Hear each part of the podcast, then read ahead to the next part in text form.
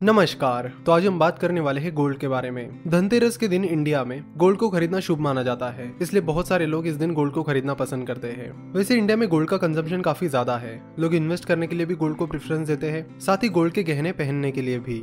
आपको बता दूँ कि दुनिया में सबसे ज़्यादा गोल्ड इंडिया में खरीदा जाता है, और ये जो भी गोल्ड आप खरीदते हो, इसे इंडिया को इम्पोर्ट करना होता है, यानी किसी और कंट्री से खरीदना होता है।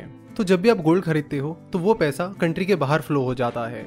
वैसे किसी भी कंपनी की इकोनॉमी स्ट्रांग होने के लिए एक साइकिल की ज़रूरत होती है, जो कि कुछ इस तरह होती है कि पहले आप सैलरी या प्रॉफिट कमाते हो, फिर उस सैलरी से या जो भी प्रॉफिट आपको मिलता है, वो पैसा आप बैंक में रखते हो म्यूचुअल फंड्स बॉन्ड्स स्टार्टअप इनमें इन्वेस्ट करते हो। तो जब भी कोई पैसा बैंक में चला जाता है या फिर शेयर्स बॉन्ड्स या स्टार्टअप्स में जाता है तो वो पैसा इकोनॉमी में फ्लो होने लगता है। जैसे कि फॉर एग्ज़ाम्पल अगर आप अपना पैसा सेविंग अकाउंट में डालते हो तो वो बैंक उन पैसों को किसी को बिज़नेस लोन दे सकती है जिससे उस बिज़नेस को अपना बिज़नेस एक्सपांड करने में मदद होगी और फिर वो बिज़नेस ज़्यादा से ज़्यादा जॉब भी क्रिएट कर सकता है। सिमिलरली अगर वो पैसा आप स्टॉक्स में डालते हो या फिर म्यूचुअल फंड में डालते हो या फिर किसी स्टार्टअप में इन्वेस्ट करते हो तो अगेन वो पैसा उस बिज़नेस को मिल जाता है, जिससे वो अपना बिज़नेस एक्सपांड कर सकते हैं और नई जॉब्स क्रिएट कर सकते हैं। और फिर जब ये जॉब्स क्रिएट हो जाएगी, तब उन लोगों को सैलरी मिलेगी। अगेन वो लोग अपनी सैलरी का कुछ हिस्सा इसी तरह बैंक्स स्टॉक्स म्यूचुअल फंड या स्टार्टअप्स में इन्वेस्ट करते हैं तो वो पैसा अगेन इकोनॉमी में फ्लो होने लगेगा और इस तरह इकोनॉमी स्ट्रांग बनती चली जाएगी। तो जो कंट्रीज़ इस साइकिल को बहुत अच्छे से फॉलो करती है, उनकी इकोनॉमी तेज़ी से बढ़ने लगती है। लेकिन जब आप अपना सैलरी से मिला हुआ पैसा घर में रखते हो या फिर उससे गोल्ड खरीदते हो तो वो पैसा इकोनॉमी में फ्लो नहीं हो पाता। फॉर एग्ज़ाम्पल अगर आप अपना पैसा घर में रखते हो तो वो पैसा आपके घर में ही रहेगा, वो इकोनॉमी में फ्लो नहीं हो पाएगा। और वही अगर आप उन पैसों से फ़िज़िकल गोल्ड खरीदोगे तो वो पैसा कंट्री के बाहर चला जाएगा, क्योंकि इंडिया को गोल्ड इम्पोर्ट करना होता है। और जब भी कोई पैसा कंट्री से बाहर चला जाता है, इससे खराब बात इकोनॉमी के लिए कोई नहीं हो सकती। यानी इसका ही मतलब है कि गोल्ड खरीदना घर में पैसा रखने से भी ज़्यादा खतरनाक है और इकोनॉमी के लिए बहुत ही हैजर्डस है। अगर गोल्ड इंपोर्ट की बात की जाए तो फाइनेंशियल ईयर 2017-18 में इंडिया ने 33.65 बिलियन डॉलर का गोल्ड इंपोर्ट किया था और अप्रैल 2019 से जून 2019 इन तीन महीनों के अंदर ही इंडिया का गोल्ड इंपोर्ट 11.45 बिलियन डॉलर था यानी 81,295 करोड़ था। इंडिया का गोल्ड का एनुअल कंजम्पशन सालाना 800 टन के करीब है जो कि काफ़ी ज़्यादा है।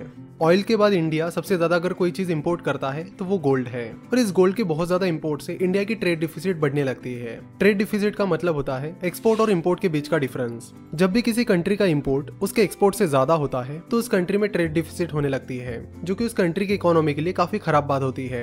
अगर इंडिया के ट्रेड डिफिसिट की बात की जाए तो फाइनेंशियल ईयर 2018-19 में इंडिया का ट्रेड डिफिसिट 176 बिलियन डॉलर था, यानी ट्वेल्व लैख फोर्टी करोड़ था, जो की एक बहुत बड़ा ट्रेड डिफिसिट है।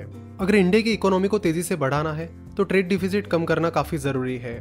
वही अगर इंडिया के गोल्ड इंपोर्ट्स के फिगर्स देखे जाए तो इंडिया का गोल्ड इंपोर्ट लगातार बढ़ रहा है, जो कि इंडियन इकोनॉमी के हिसाब से काफ़ी बड़ा कंसर्न है। इसलिए गवर्नमेंट ने इस साल के बजट में गोल्ड इंपोर्ट ड्यूटी 10 परसेंट से बढ़ाकर 12.5 परसेंट की है, ताकि उससे गोल्ड का इंपोर्ट महँगा हो जाएगा और लोगों को गोल्ड थोड़ा महँगा मिलेगा। लेकिन इससे ज़्यादा कुछ फ़र्क नहीं पड़ रहा है। लोग लगातार गोल्ड खरीद ही रहे हैं। तो कहीं ना कहीं इसे रोकने की ज़रूरत है। तो जब भी आप गोल्ड में इन्वेस्ट करते हो या गोल्ड खरीदते हो तो आप हमने जिस इकोनॉमिक साइकिल की बात की, उसे तोड़ देते हो, जिसका सीधा इम्पैक्ट इंडिया की इकोनॉमी पर पड़ता है। इसलिए गोल्ड उतना ही खरीदो जितना ज़रूरी है। और ट्राई करो कि गोल्ड का कंजम्पशन जितना कम रहे, उतना बेहतर। और अगर इन्वेस्टमेंट की बात आती है तो गोल्ड में इन्वेस्टमेंट करना टाल दो। इंडिया में ऐसे कई सारे इन्वेस्टमेंट इंस्ट्रूमेंट्स है, जिसमें आपको गोल्ड जितना और गोल्ड से ज़्यादा रिटर्न मिल सकता है। तो आप उन पे फोकस करो। गोल्ड में इन्वेस्ट करके कंट्री की इकोनॉमी को हार्म मत करो। चाहे सेविंग अकाउंट में पैसे डालो, एफडी बनाओ, पोस्ट ऑफ़िस स्कीम्स में इन्वेस्ट करो, गवर्नमेंट बॉन्ड में इन्वेस्ट करो, stock market, mutual fund, startup, इनमें इन्वेस्ट करो और कंट्री की इकोनॉमी को बढ़ाने में मदद करो। अगर आप भी हमारे इस मिशन में साथ जुड़ना चाहते हो तो आप ट्विटर पर हैश से नो टू गोल्ड। इस हैशटैग के साथ ट्वीट करके लोगों को इस बारे में अवेयर करो और ये वीडियो ज़्यादा से ज़्यादा लोगों तक पहुंचाओ, ताकि उन्हें भी इस चीज़ के बारे में पता चले। दिवाली के इस पर्व पर हमने हमारे सारे कोर्सेज पर, यानी सिंगल कोर्सेज और कॉम्बो कोर्सेज पर फ्लैट ट्वेंटी डिस्काउंट दिया है। ये ऑफ़र बहुत ही लिमिटेड टाइम पीरियड के लिए है और ऐसी ऑफ़र आपको शायद ही फिर से देखने मिलेगी। तो ज़रूर इस ऑफ़र का फ़ायदा उठाइए और दिवाली डिस्काउंट्स में कोर्स खरीदिए। वीडियो देखने के लिए और हमारे साथ जुड़े रहने के लिए आपका बहुत बहुत धन्यवाद।